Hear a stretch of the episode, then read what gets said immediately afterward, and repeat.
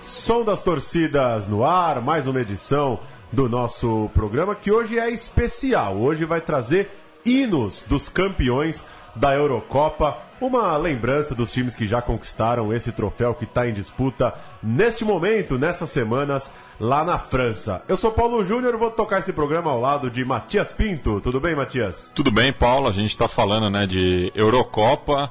Vocês devem estar tá estranhando a ausência de Leandro e a mim, mas para quem está por dentro da, da, do resto da programação da, da Central 3, sabe que ele está na França acompanhando em loco a Eurocopa. Pois é, e a gente começou esse programa ouvindo o que, Matias Pinto? A gente ouviu aí é, a Ode Alegria, né, que é o quarto movimento da nona sinfonia de Beethoven e que foi escolhido como o hino da União Europeia é, já anteriormente, né, no Conselho da Europa, isso em 19 de janeiro de 1972. Tem também um crédito aqui para nossa pesquisa, né? O livro Hinos de Todos os Países do Mundo, que é do Tiago José Berg, uma produção brasileira aqui da Panda Books, né? Isso, e esse, sem esse livro seria muito difícil fazer esse programa. É um belo trabalho de é, compilação do Tiago José Berg.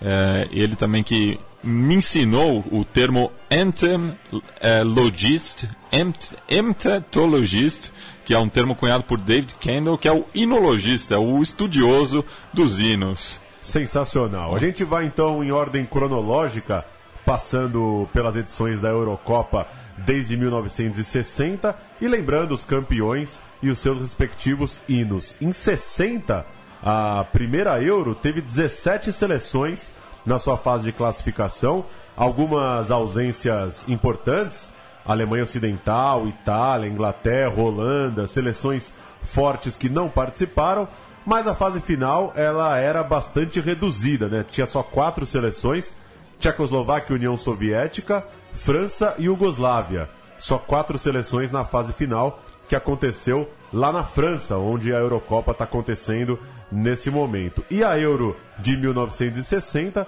é, acabou dando título para a União Soviética, né, Matias? Que desde o goleiro é, é um time dos mais famosos da União Soviética, né? Sim, um time que disputou também a Copa de 62, né? Um time que che che chegava muito bem nas competições europeias e também no, nos Jogos Olímpicos, é, lembrando que, o, que, os jogadores soviéticos não eram considerados profissionais, então poderiam é, disputar as Olimpíadas como amadores, mas a gente bem sabe que era um, um profissionalismo marrom, né? Mas os soviéticos que não tinham nada com isso sempre faziam boas campanhas em, a nível internacional. É, e a gente vai ouvir é, o hino cantado né, pela torcida da Rússia atualmente, já que a gente não tem registro da torcida soviética cantando, mas a melodia é a mesma. Né? O, o hino, é, que hoje é o hino da Federação Russa, o Gim é, Rossiyskoy Federatsy, era antes o Gim Sovetskogo Soyusa, é, então, o hino da Federação Russa, o hino da União Soviética tem a, a mesma melodia, composta por Alexander Valisevich Alexandronov, é, isso em 1938, e a letra foi alterada né, em 43, 77 e agora nos anos 2000 pelo mesmo é, poeta, o Sergei Vladimirovich Mihalakov. É, ele e mais com o fim da União Soviética, né, no começo dos anos 90, eh, ele foi substituído pela Patriotica Pens, que é a canção patriótica, mas o Vladimir Putin é, restabeleceu essa melodia e pediu para o mesmo poeta compor o novo hino é, para a Rússia. E lembrando que também a União Soviética teve um hino anterior, mas esse é mais conhecido do público é, em geral, que é a Internacional, né, que pois durou é. até 15 de março de 1949, 44, ou seja, ainda durante a Segunda Guerra Mundial em julho de 60, jogando no Velodrome, Marcelo, estádio que está acompanhando também, está recebendo jogos da Euro, apesar de, de muito mudado e hoje muito mais moderno. A União Soviética fez 3 a 0 na Tchecoslováquia na semifinal é, e na final bateu a Iugoslávia por 2 a 1 é, se sagrando então primeira seleção campeã europeia, como você já disse, em tempos que é, ela fazia bonito também em Copa do Mundo, né? Fez, é, engrossou os jogos na Copa de 62. Era uma geração em tanto. Eu citei o goleiro no começo porque era ele, né? Lev Yashin, goleiro famosíssimo, talvez talvez o mais famoso goleiro é, é, desses tempos do futebol. É, do, do, assim. do, futebol que não tem muito registro, né? A gente, infelizmente, tem poucos lances da, da Aranha Negra é, atuando, mas a, eu acho que o mito é maior do que a realidade, né? Mas é uma, é uma bonita história. Ele que jogou a, a, sua carreira toda no Dinamo de Moscou, mas essa era uma seleção formada principalmente por jogadores do Spartak, que foi o, o grande time durante a, a, União Soviética. Vamos ao hino então? V vamos ao hino é, cantado pela, pela torcida da Rússia atualmente, mas a gente vai ouvir a primeira versão é, dele em 44 na sequência.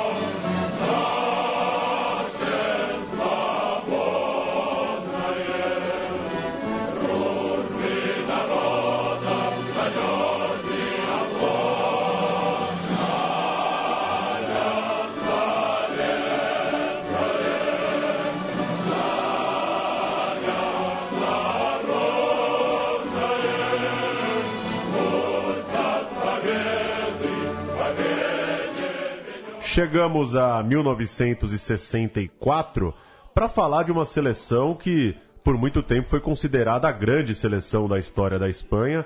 A Espanha que passou muito tempo sem ganhar nada, quando voltou a ganhar, ganhou a Euro também em 2008, 2012 e ganhou a Copa no meio disso de 2010. Muita gente foi lá lembrar dos primeiros campeões da Espanha, né? É o time de 64, Matias, numa Euro na própria Espanha quatro jogos, dois no Camp Nou, dois no Santiago Bernabéu, formato bem simples, semifinal e final, e a Espanha bateu por 2 a 1 a União Soviética do mesmo time, né, da mesma base que por pouco não foi bicampeã, mas a Espanha conseguia em casa ganhar é, o seu grande título do século, né? Foi depois ser campeã só é, em 2008.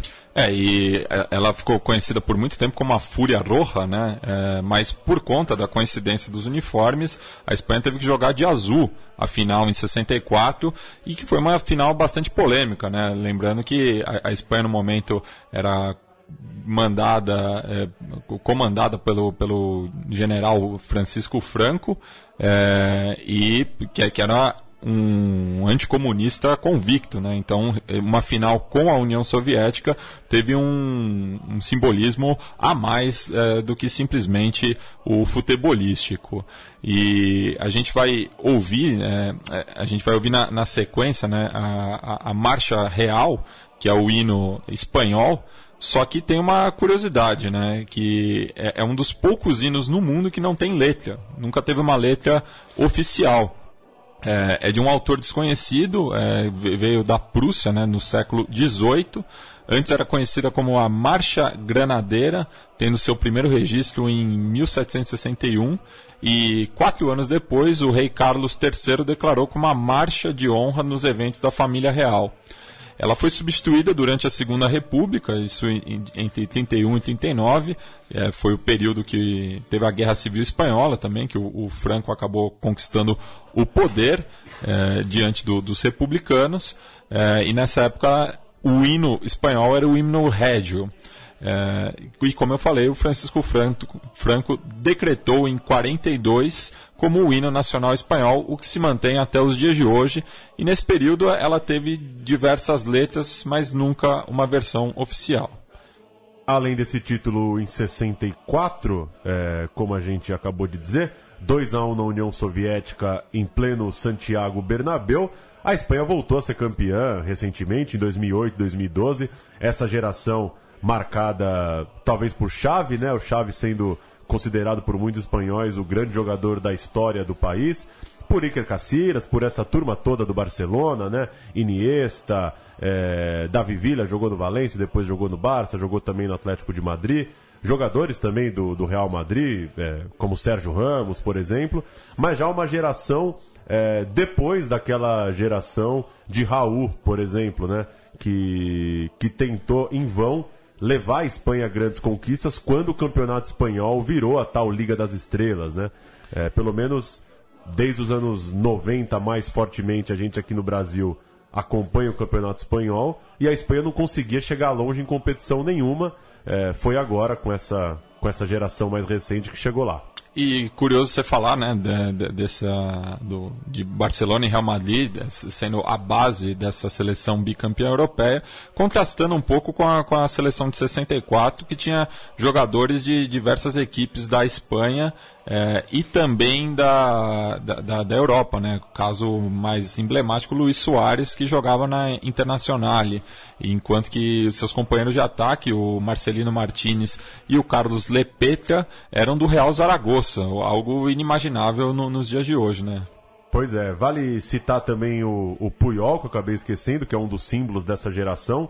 É, o time de 2008 para 2012 tem algumas mudanças, né? É, o de 2008, por exemplo, tem o Marco Senna, o brasileiro naturalizado espanhol, como, como um dos símbolos daquele time do Luiz Aragonês. É, já 2012 já é o time do Vicente Del Bosque, que já tem Busquets, já, é, já, já tem outra formatação, já é um time que se parece mais com o tal do tic-tac é, é, instituído pelo Guardiola no Barcelona. Mas boa parte da turma é a mesma. Sesc Fábricas, é, Xabi Alonso, Fernando Torres, tem uma, uma boa porção de jogadores que é bicampeão da Euro e tem gente ainda atuando, né? Iniesta é um deles, é, Sérgio Ramos, enfim, jogadores que. É o próprio Cacilhas, que podem ser tricampeões da Eurocopa, que seria um feito e tanto.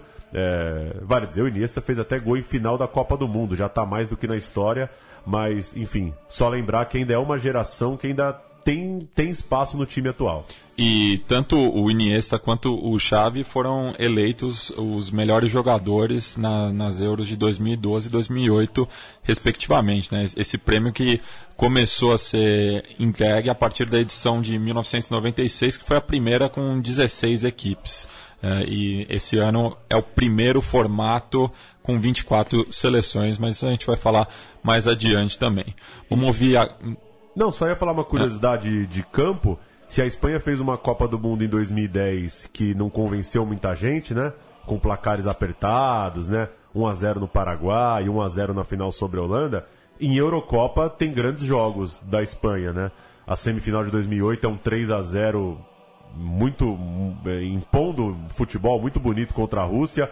A final de 2012 é um 4 a 0 sobre a Itália. tem um 3 a 0 sobre a França na campanha de 2012, é, tem um 4 a 0 sobre a Irlanda na primeira fase. Então, é, é, muita gente fala né, que às vezes a Copa do Mundo cria muita expectativa e os jogos não respondem tanto. Eu sou dos que acha que é, a grande Espanha foi vista em euros. É, a grande Espanha acho que não jogou na África do Sul o que poderia jogar, mas quem for querer é, um dia relembrar como jogavam, Iniesta, Xavi, tem bons jogos nessas Eurocopas aí de 2008 e 2012 para assistir. Então a gente vai ficar agora com o último grande momento dessa seleção espanhola, que foi a final da Euro de 2002, é, com o público espanhol acompanhando a sua forma a melodia do hino que, repetindo, não tem letra. Então eles fazem onomatopeias para tentar é, marcar a sua presença nos estádios. E na sequência a gente vai ouvir a versão com letra, é, que, repetindo, não é oficial, que foi cantada durante os anos é, de Francisco Franco, que foi de 39 até 1975.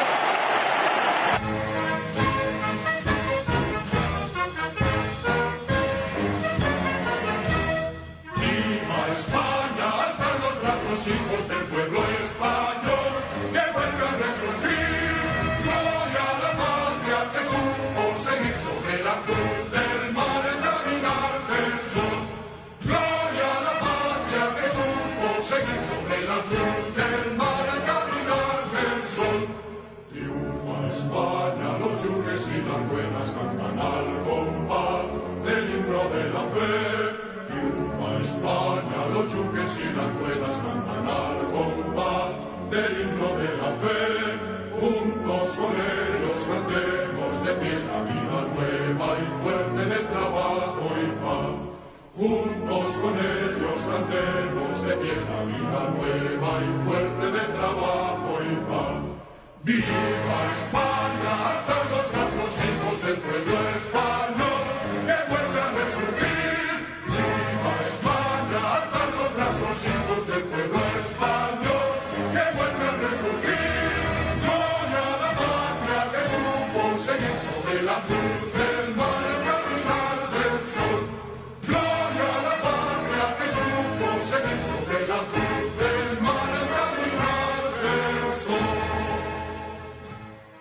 Chegamos a 68, quando a Itália recebeu a, a edição da, das finais da Eurocopa e levantou a taça. Mostra um pouco também um caráter caseiro né, da competição.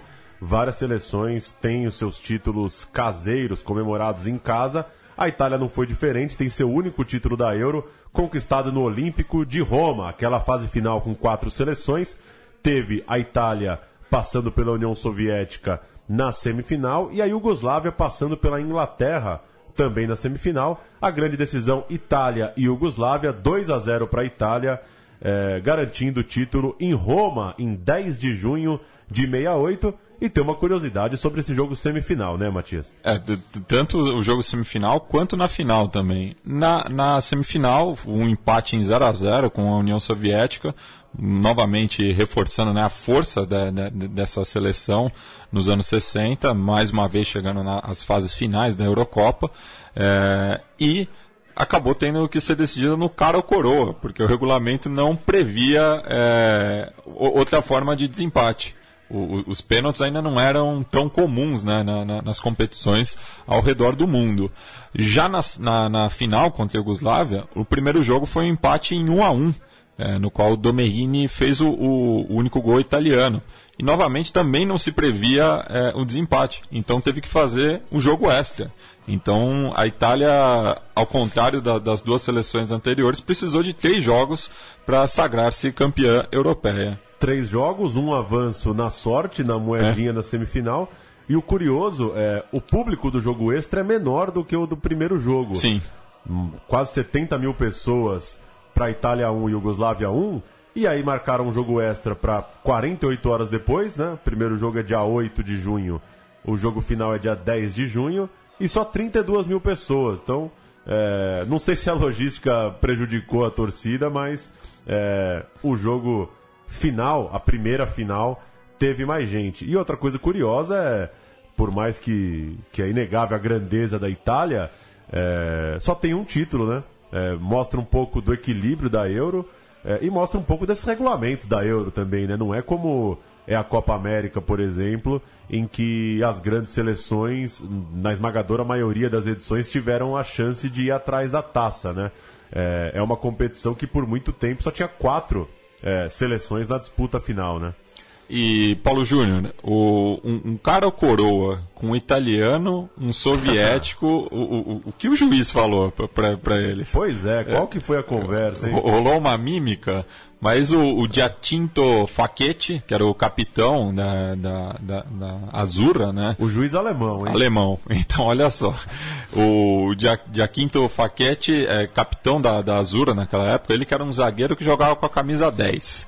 É, mas ele que foi feliz na escolha, não sei se foi caro ou se foi coroa, mas garantiu o passe da, da seleção italiana para a final, conquistando seu único título europeu.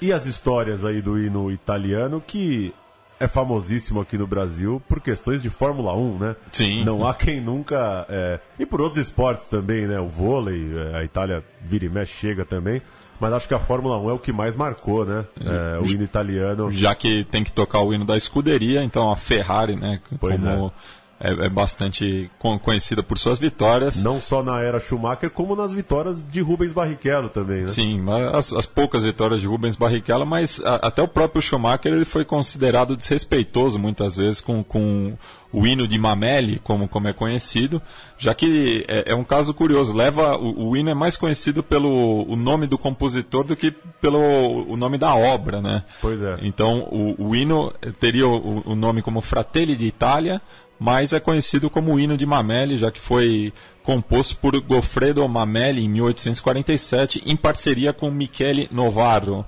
É, ela, ele substituiu a Marcia Reale, é, hino que foi adotado este é, após a unificação da Itália em 1861 até a queda do fascismo em 1945. E como quase tudo na Itália, existem diversas referências romanas é, na letra escrita pelo Mameli, é, como Delelmo de Scipio, o Elmo de Cipião, né, que foi o general vencedor da Segunda Guerra Púnica contra os cartagineses, Dove la Vittoria, onde está a Vitória, deusa romana que foi escravizada, e Strangiamakoki a corte, unimos a corte, uma unidade de combate romana. Então a gente vai ouvir na sequência a torcida cantando o hino é, no Circo Máximo, é, onde ela acompanhava a final de 2012, na qual foi derrotada pela Espanha, como a gente falou anteriormente.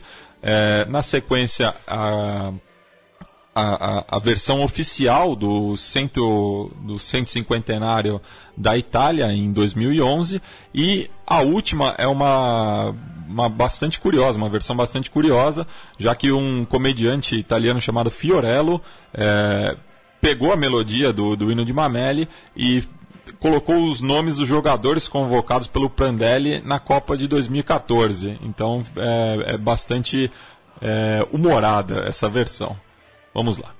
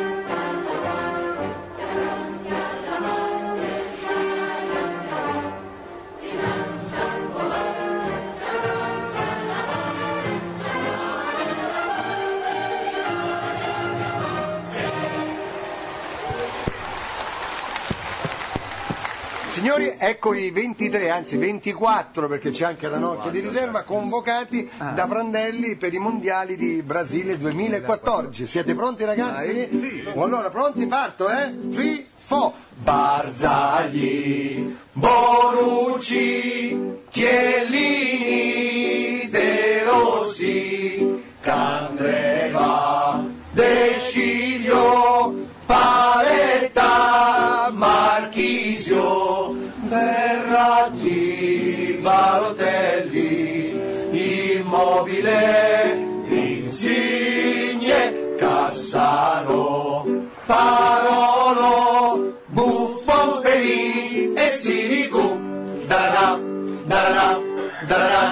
da da da Abate Aquilani, Tiago Motta, La Nocchia e Cerci con Pirlo, Brandelli, chiamò, sì! Forza Italia! Forza Italia! Forza Italia! L'ho detto! Forza Italia! Non mi è scappato, mi è scappato! Passamos pela Itália para chegar em outra seleção gigantesca no futebol. Chegamos no primeiro título europeu da Alemanha. Então, a Alemanha Ocidental, campeã da Europa em 1972, Euro disputada na Bélgica. E é aquele timaço da Alemanha que já tinha feito uma senhora Copa em 70, uma semifinal espetacular contra a Itália que depois receberia para vencer a Copa de 74. E é o time então que tem Sepp Maier, que tem Beckenbauer, que tem Gerd Miller no ataque. Gerd Miller, inclusive, é o artilheiro dessa Euro. As quatro seleções da fase final foram Alemanha e Bélgica, numa semifinal. A Alemanha bateu os donos da casa. Na outra, de novo a União Soviética venceu a Hungria. E na final, Alemanha 3, União Soviética 0 no estádio de Heysel, em Bruxelas é, para a Alemanha conquistar seu primeiro título. Repetiria a dose na Itália em 80 e depois, já após unificação, na Inglaterra em 96. E esse time tinha como base né, o Bayern de Munique, que também conquistaria a Europa na, na década de 70, né, em 74, mesmo ano que, que a Alemanha é campeã mundial, é, e também do Borussia Mönchengladbach Mönchengladbach. Eu não, eu, é sempre um trava-língua é esse, esse, time. Já a geração de, de 80, né, que ganhou o título pela segunda vez, já era um time mais é, mesclado, né? Tinham diversos jogadores do Hamburgo, que seria campeão europeu também em 83, jogadores do Colônia e até de times menores da, da Alemanha, como o Fortuna Düsseldorf, o Kaiserslautern, o Duisburg. É, e também jogadores que já, já, já atuavam fora do futebol alemão, fora da Bundesliga, como é o caso do Uli Stelik, que jogava no Real Madrid nessa época. O campeonato de 80 já é um campeonato com dois grupos. A Alemanha, cabeça de chave de um lado, ganha o grupo. A Alemanha, Tchecoslováquia, Holanda e Grécia. O outro grupo tem os donos da casa, os italianos. É, mas a Bélgica vence o grupo. Bélgica, Itália, Inglaterra e Espanha a Espanha eliminada no quarto lugar. É, a final acaba sendo Alemanha e Bélgica no Estádio Olímpico de Roma. 2 a 1 para a Alemanha, conquistou o título sobre a Bélgica para ser, pela segunda vez, campeã da Europa em 80. É, e em 96 é o torneio disputado na Inglaterra, também um torneio é, já maior do que, do que os primeiros que a gente vem falando, já é um torneio com quatro grupos, com então 16 seleções se classificavam os dois primeiros e aí um formato tradicional de quartas de final, semifinal e final. A Alemanha venceu o grupo dela com sete pontos, República Tcheca em segundo com quatro, Itália também quatro e Rússia um. A Alemanha passando então invicta, né, num grupo bastante complicado. Depois na fase final bateu a Croácia jogando em Manchester 2 a 1. Encontrou os donos da casa num, num grande jogo dessa Euro. Alemanha 1, Inglaterra 1 vitória nos pênaltis em Londres e a final contra a sensação da época, né, a República Tcheca, que tinha passado por Portugal, tinha passado pela França.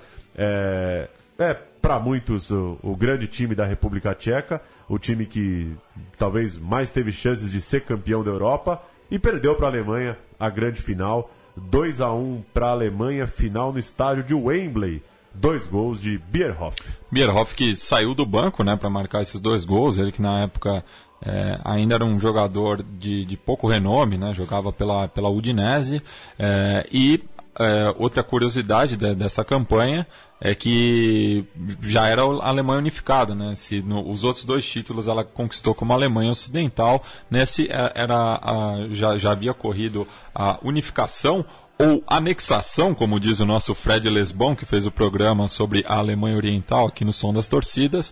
É, mas o grande jogador dessa, dessa campanha alemã era o Matias Sammer, meu xará, que, inclu, que era proveniente da antiga República Democrática da Alemanha, ou seja, a Alemanha Oriental. É, e na, na, semifinal contra os donos da casa, quem fez o gol do empate da Alemanha foi o Kuntz, que o, o nome dele provocava certos risos para o público local, porque lembra as partes íntimas das mulheres é, na língua inglesa jogador do Besiktas é. na época. É, Southgate errou o pênalti da Inglaterra, o último pênalti, é, que também era um timaço da Inglaterra, com, com Sheringham, um Gascoigne, um time Alan Shearer, né, que foi o, o artilheiro, artilheiro, da Euro, grande matador.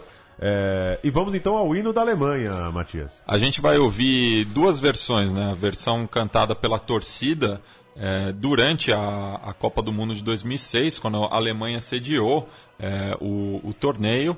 E tem uma questão é, bastante polêmica na Alemanha em relação aos símbolos nacionais por conta do, do passado nazista. Né? É, só que a Copa de 2006 acabou um pouco com, com esse trauma. Então as pessoas se sentiam à vontade para cantar o, o, hino alemão Das Lied der Deutschen, que é a canção dos alemães, é, com, de letra de August Heinrich Hoffmann, Hoffmann von Fallesbellen e música de Joseph Haydn, o, o grande compositor clássico. Ele que compôs é, essa melodia em homenagem ao imperador Franz II, cujo primeiro nome chamava Kaiser Quartet.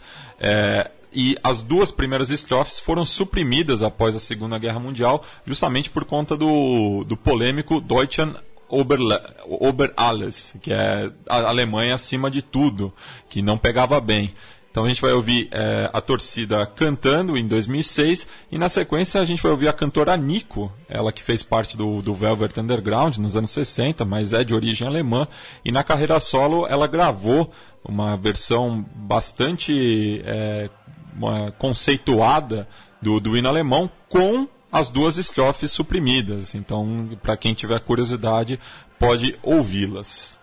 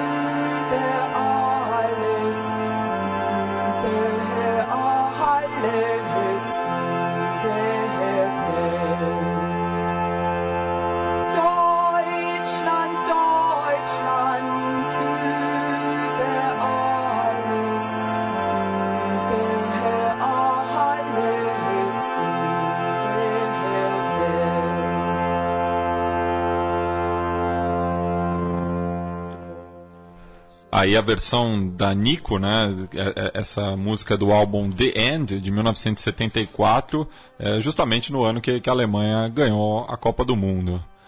Chegamos ao título da Tchecoslováquia, Eurocopa disputada na Iugoslávia em 1976. Ainda então aquelas primeiras edições de Euro, com só quatro seleções na fase final. Tchecoslováquia passou pela Holanda antes de encontrar a Alemanha Ocidental na grande final, campeã nos pênaltis depois do empate por 2 a 2. A Alemanha empatou no finalzinho o jogo, levou para os pênaltis, mas a Tchecoslováquia confirmou o título num quinto pênalti de, de um jogador famosíssimo, né, Matias? Sim, Antonin Panenka, ele que deu nome à, à cavadinha ao redor do mundo. É, e muita coragem, né? Bater um Nossa. pênalti assim contra os, os atuais campeão, campeões. É, realmente tem que ter muito, muito culhão. A Alemanha tinha acabado de errar a cobrança dela, então estava 4 a 3 para a Tchecoslováquia. E o Panenka faz o 5 a 3 na, na famosa cavadinha no jogo lá em Belgrado. É, ficaram pelo caminho a, a Iugoslávia, dono da casa, e a Holanda, como a gente disse, jogou a semifinal. A Holanda acabou vencendo a disputa pelo terceiro lugar. Esse, o grande título da história da Tchecoslováquia. Correto. A Tchecoslováquia que já tinha é, amargado dois vice-campeonatos mundiais, né? Tanto para o Brasil quanto para a Itália, em 34 e 62. É, e é, é curioso notar né, que a, a linha defensiva da, da, da, Tchecoslováquia era formada somente por eslovacos. Então, era uma divisão no trabalho. Assim. Enquanto que os tchecos criavam, os eslovacos é, destruíam, né? porque eram responsáveis por manter o, o arco do goleiro tcheco, Ivo Victor, é, sem, sem ter problemas. O, e o hino, é, dá para a partir do hino mostrar um pouco como foi essa transição também, né? Porque o hino é, é, mantido como hoje o hino da República Tcheca. É, a, a, os logros futebolísticos da, da República Tcheca são da Tchecoslováquia são creditados atualmente para a República Tcheca, assim como a Rússia para a União Soviética e a Sérvia para a Iugoslávia, né? Mas, ao contrário desses, desses países, a, a transição da, da Tchecoslováquia para a República Tcheca e Eslováquia foi pacífica. É, isso ocorreu em 1 de janeiro de 1993, é, mas conforme você falou, o hino acabou ficando para os tchecos, já que era uma composição tcheca, né? Foi composta por uma peça teatral chamada Fidlovlaka, é, isso em 1834, e a melodia original homenageava a falecida esposa do compositor Francesc Jan Skorp, é, e, e, a letra é de Joseph Cayentan Thiel, e o hino que chama Cadê Domov Mui é, chama Onde Está Meu Lar. Então a gente vai ouvir três versões é, do, do hino tcheco, é, uma, claro, sempre cantada pela, pela torcida, é, na sequência, uma, uma cena do, do filme Pelisk, de 1999, que trata justamente da, da invasão soviética em 68, após a, a Primavera de Praga.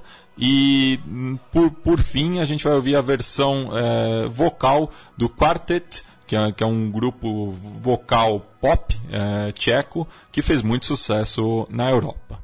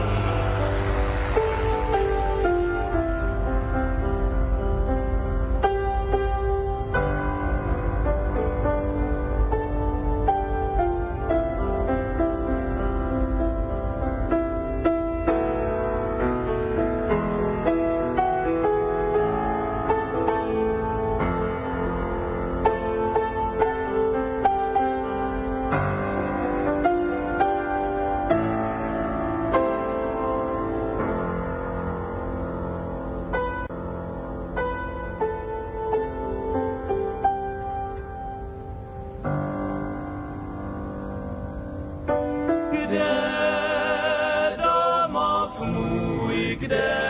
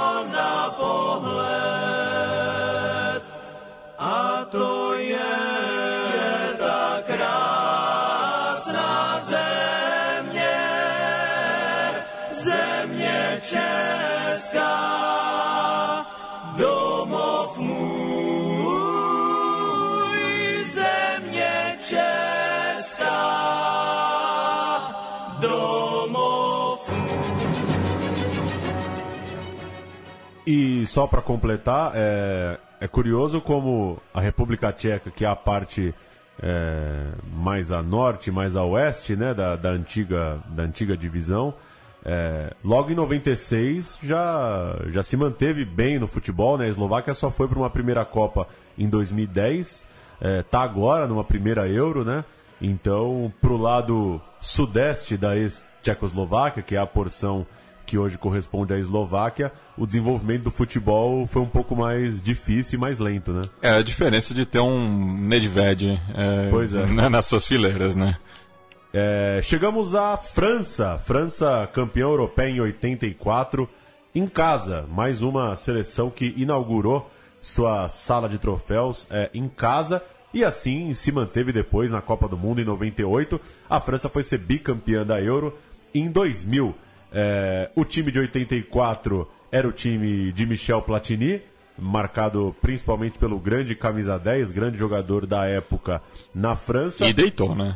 Arrebentou, né? Nove gols. Pois é, nove gols na, na Euro, o vice-artilheiro fez três.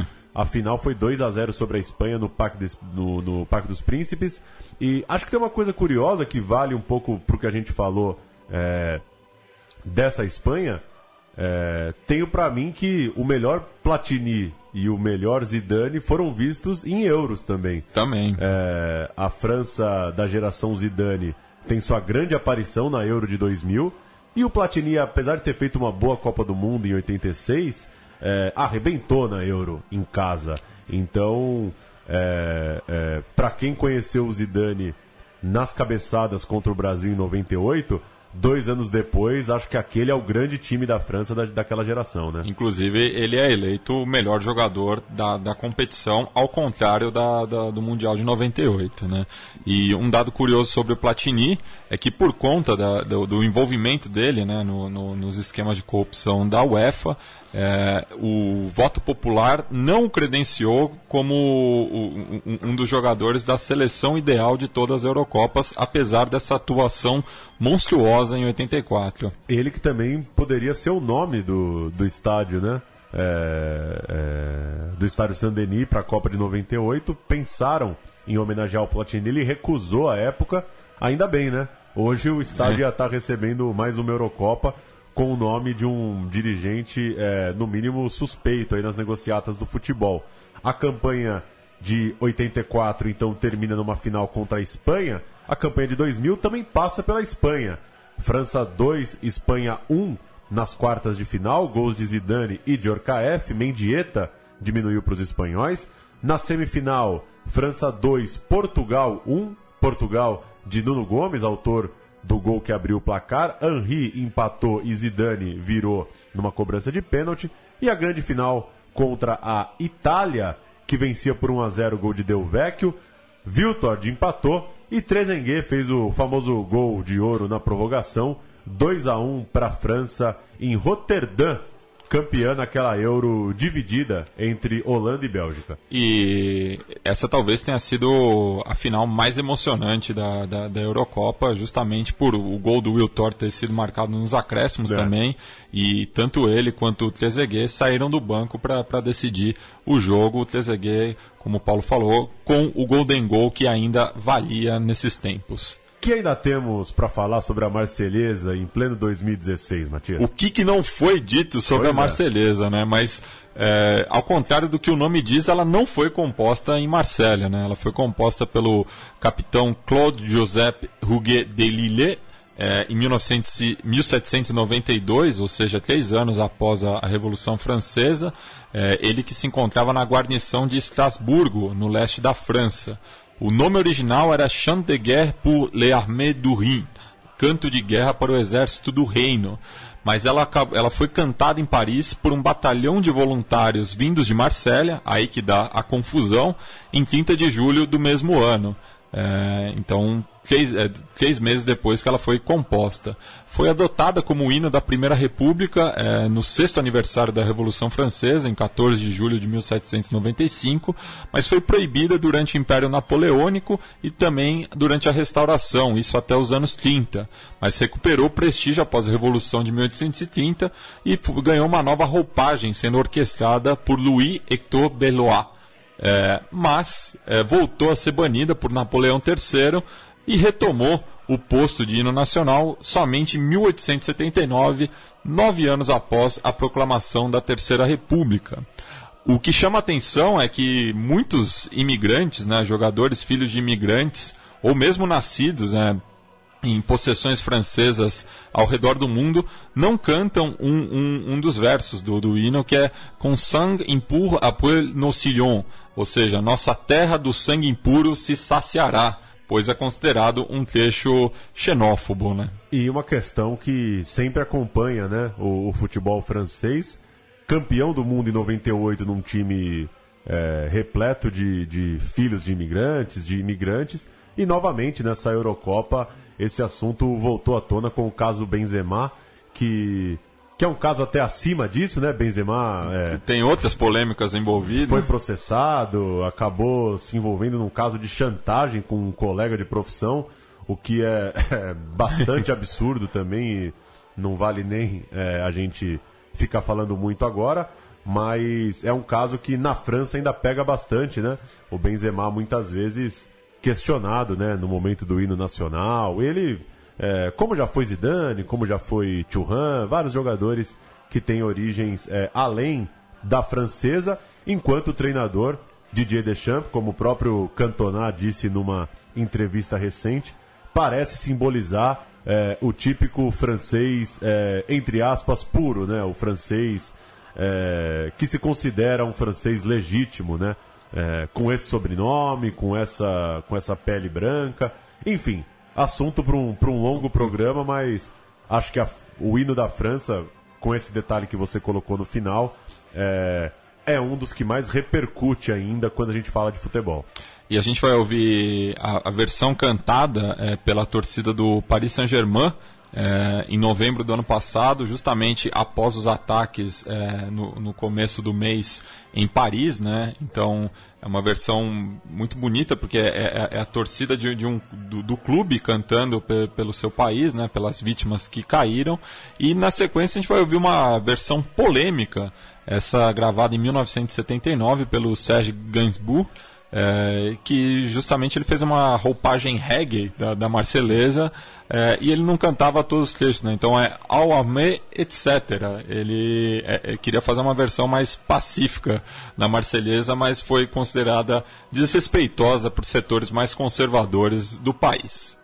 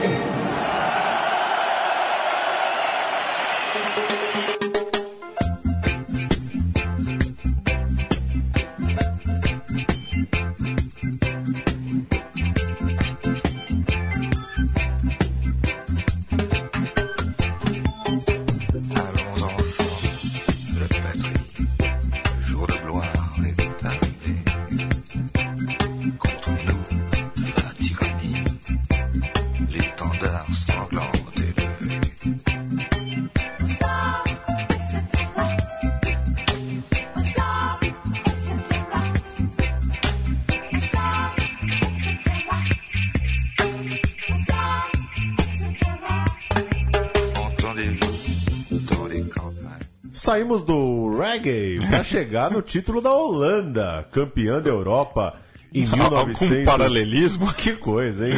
Algum tem, né? É só, é só pensar um pouquinho que tem. Título aquele que tem numa final talvez o gol mais famoso de uma, de uma decisão de Eurocopa. A grande Holanda, que sempre bateu na trave em Copas do Mundo, na Euro foi muito bem. Bateu a Alemanha na semifinal, gols de Coman e Van Basten, e bateu de novo a União Soviética, como chega longe em Eurocopa, bateu a União Soviética na grande decisão no Olympic Stadium em Munique, 2 a 0 gols de Gullit e Van Basten, o famoso gol eh, de Van Basten, dando finalmente né, um título de expressão para os holandeses, treinados muito tempo depois da, da Laranja Mecânica por Rinos Mitchells. Linus Mitchells, que voltava ao comando e, e também fez al- algumas al- alterações no, no modo de alguns jogadores eh, atuarem, né, como era de praxe. O, o próprio Frank Heiker, né, que foi recuado, jogou de zagueiro nessa final contra os soviéticos, justamente pelo bom passe que ele tinha, pela cadência que dava em campo. Era uma Euro com dois grupos. Um grupo foi vencido pela Alemanha, Alemanha, Itália, Espanha e Dinamarca. O outro foi vencido pela União Soviética. União Soviética, Holanda, Irlanda e Inglaterra. Então, olha a força novamente da União Soviética. Bateu a Holanda no jogo de estreia, é, que fez aniversário essa semana, 12 de junho de 88. União Soviética 1, Holanda 0.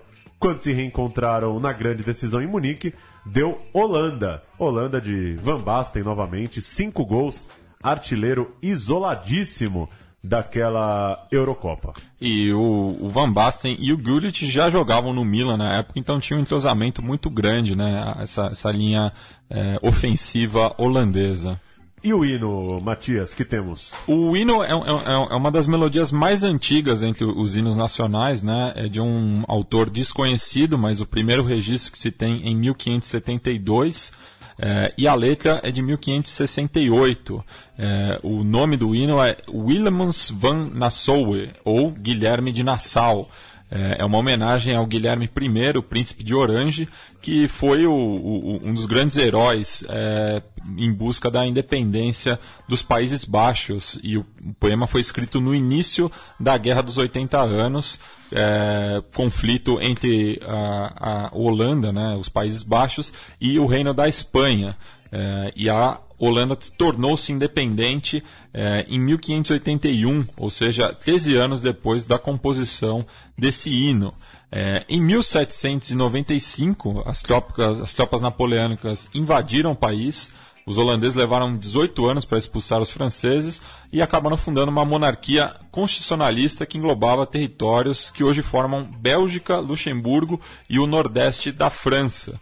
Só que isso foi desmembrado e hoje só sobram é, a- o reino dos Países Baixos, que só adotou somente em 1932 o hino que a gente vai escutar é, neste momento.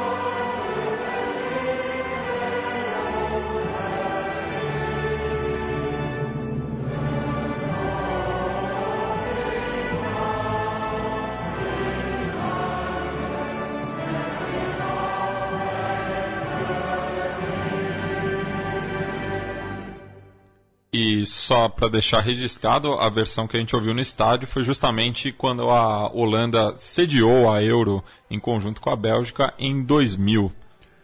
Chegamos a 1992, ano de um campeão improvável na Eurocopa, é, a seleção da Dinamarca, que acabou convidada. É, a Iugoslávia era dona da vaga, mas no grupo da eliminatória, quem tinha ficado atrás da Iugoslávia era a Dinamarca. E como a Iugoslávia passava é, por um momento de, de suas guerras, que acabaram é, na, na separação, na independência da, dos países, a Iugoslávia acabou vetada do campeonato, não tinha é, condições de ir à competição. A UEFA preferiu por dar a vaga à Dinamarca e a Dinamarca de convidada foi a campeã. É, tinha no gol Peter Schmeichel, é, jogador que depois faria história no Manchester United. Era o time de Brian Laundrup, era o time onde Michael Laundrup, insatisfeito é, com o treinador, acabou deixando a seleção, viu seu irmão é, é, ser, ser o grande protagonista da campanha e deu Dinamarca. E deu Dinamarca vencendo na, na Suécia, né, o país vizinho é, ao norte.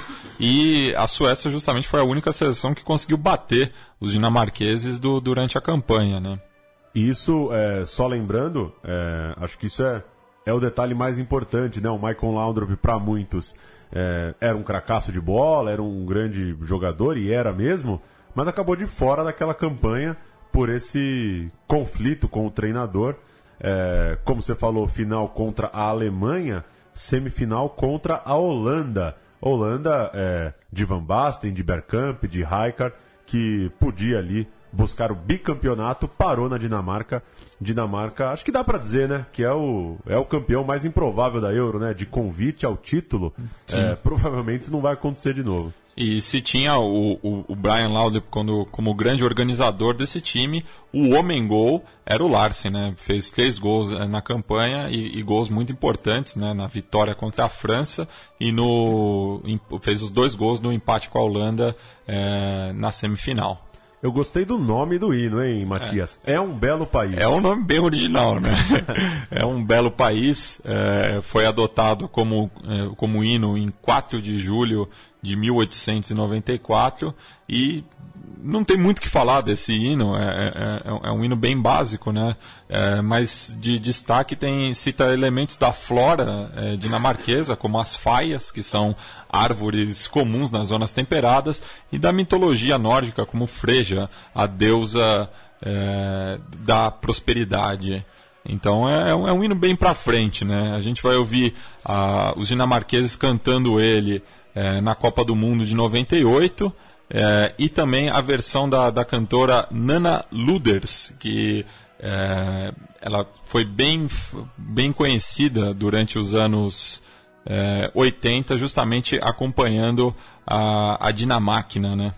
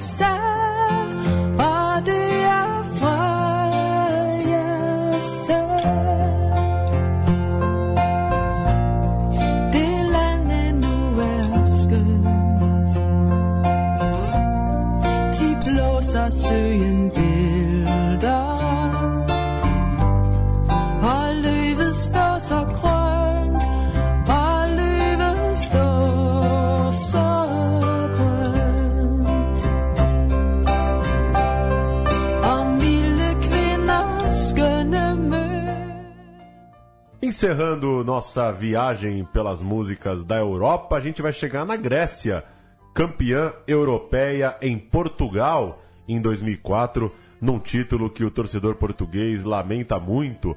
Talvez é, é, talvez é o título mais lamentado por uma seleção local na história da Euro, porque se Portugal tinha a chance de conquistar o título em casa, é, Portugal passou pela Inglaterra e passou pela Holanda nas quartas e na semifinal, e teve a Grécia na final em Lisboa.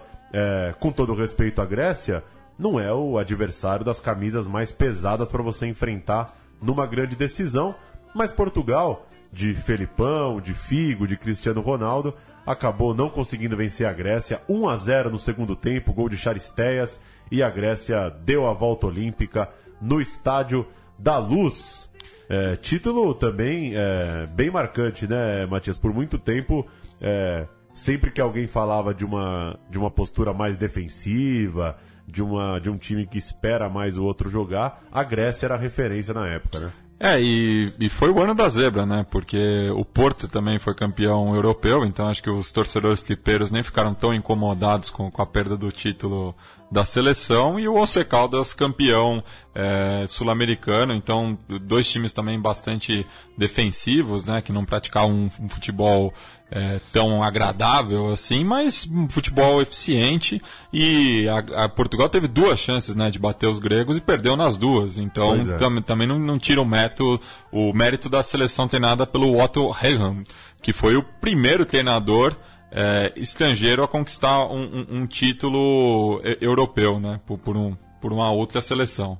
E se Portugal tirou as camisas mais pesadas, passou pela Inglaterra e pela Holanda até a final, a Grécia tirou a França nas quartas de final, gol também de Charisteias, e tirou a República Tcheca na semi, é, do artilheiro Milan Baros, time que podia surpreender. é, campanha consistente da Grécia, 1 a 0 nos três jogos de mata-mata, para levantar a taça em 2004 e ser aí a última grande surpresa da história da Euro. E como me enganou esse, esse time da, da República Tcheca, eu tinha cravado ele como finalista na Copa de 2006. Era realmente Ah, era um- demais, era É, demais, né? mas não, não passaram nem da primeira fase, caindo para Itália e Gana. Mas falando da, da Grécia, também é interessante notar que era um time formado basicamente por jogadores que atuavam na, na liga local, né? Inclusive o capitão, o Teodoro Zagoraskis, que jogava no AEK, foi eleito o melhor jogador da- dessa Euro. Acho que um pouco demais, né? Mas se- se- sempre acabam fazendo uma escolha por um jogador da seleção campeã e ele, acho que representava mais o grupo, que justamente que era a grande força eh, desse time grego. Eh, e tinha no gol também o Antônios Nicopolidis, que, que era um figuraça, né?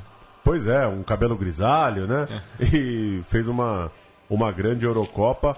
é, de algumas frustrações, né? Um, um Ronaldo jovem, um Rooney jovem, é, algumas estrelas despontando nessas seleções. E acabou que deu Grécia. Mas, como já dissemos, com todos os méritos, é, ainda que não tenha conseguido nada parecido depois, né? Então sempre fica sempre fica um pouco essa coisa de, de um raio ter caído uma vez, porque não dá pra dizer que a partir desse título a Grécia teve alguma sequência no futebol internacional. Não mesmo, com- conforme provaram no- nos últimos anos. E os últimos, as últimas três seleções que a gente citou no programa, né, Holanda, Dinamarca e Grécia, não disputarão a Euro de- de- desse ano, Pois é. justamente. E com 24 seleções, o que só aumenta o fiasco, principalmente holandês, né? Total, Não- caindo para um grupo para a Islândia, Não por dá exemplo. pra ficar fora de uma Euro com 24 seleções.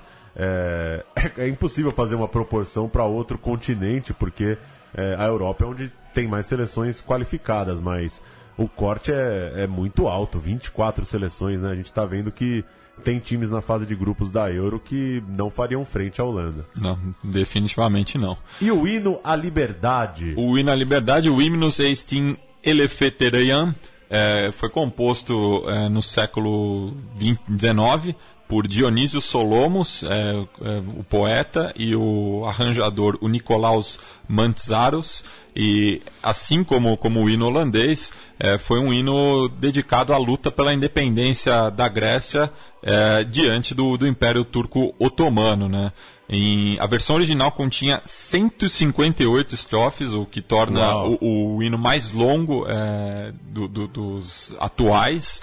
É, só que a- apenas as duas primeiras estrofes foram oficializadas pelo rei Jorge I em 1824 como o hino nacional helênico. É, existe uma coincidência que esse é o único hino que é compartilhado por dois estados diferentes. Né? Tem, tem o caso do God Save the Queen, que é cantado por é, de diversos países membros da Commonwealth, mas no caso aqui a gente está falando de do- dois estados distintos, já que a República do Chipre também adotou o hino justamente quando conquistou sua independência da administração britânica em 16 de agosto de 1960 excetuando-se a autodeclarada República Turca do Norte do Chipre, mas que, como o próprio nome diz, só é reconhecida pela Turquia.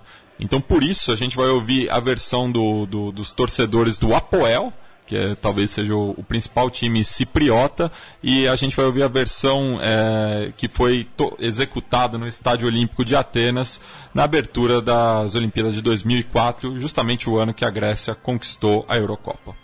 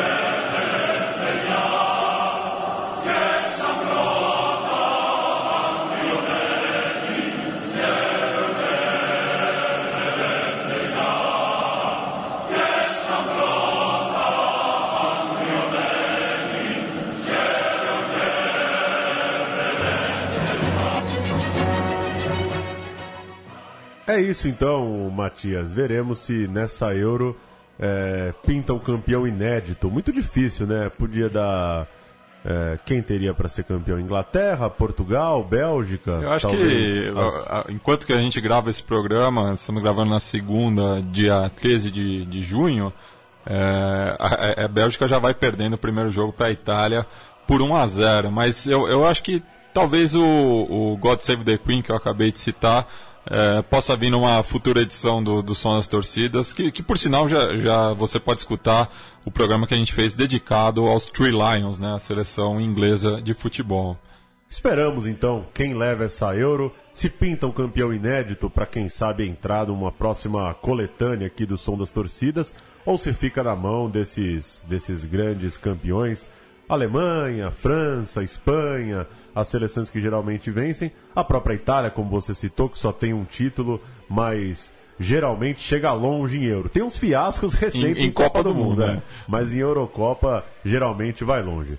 Valeu, Matias. Valeu, Paulo. E a gente vai encerrar o programa de hoje. É, quando junta muito nacionalismo é, no mesmo espaço, geralmente dá confusão. A gente tem visto aí, né, é, nos poucos dias de, de Eurocopa, o, o- que os torcedores já provocaram. Então vou colocar uma música do, do DJ Cut Killer, que faz parte da trilha sonora do filme Le ódio no começo dos anos 90, que fala justamente de confrontos com, com a polícia, uma colagem aí, que tem até Edith Piaf no meio. Então, é, eu, eu acho que condiz com, com o momento. E, e nisso a Itália faz o segundo e não dá mais para a Bélgica. As chances da Bélgica é, entrar na próxima coletânea de campeões diminuem, mas ainda tem Euro pela frente. Valeu, até a próxima. Até a próxima. Tchau, tchau. This is a DJ Underground exclusive.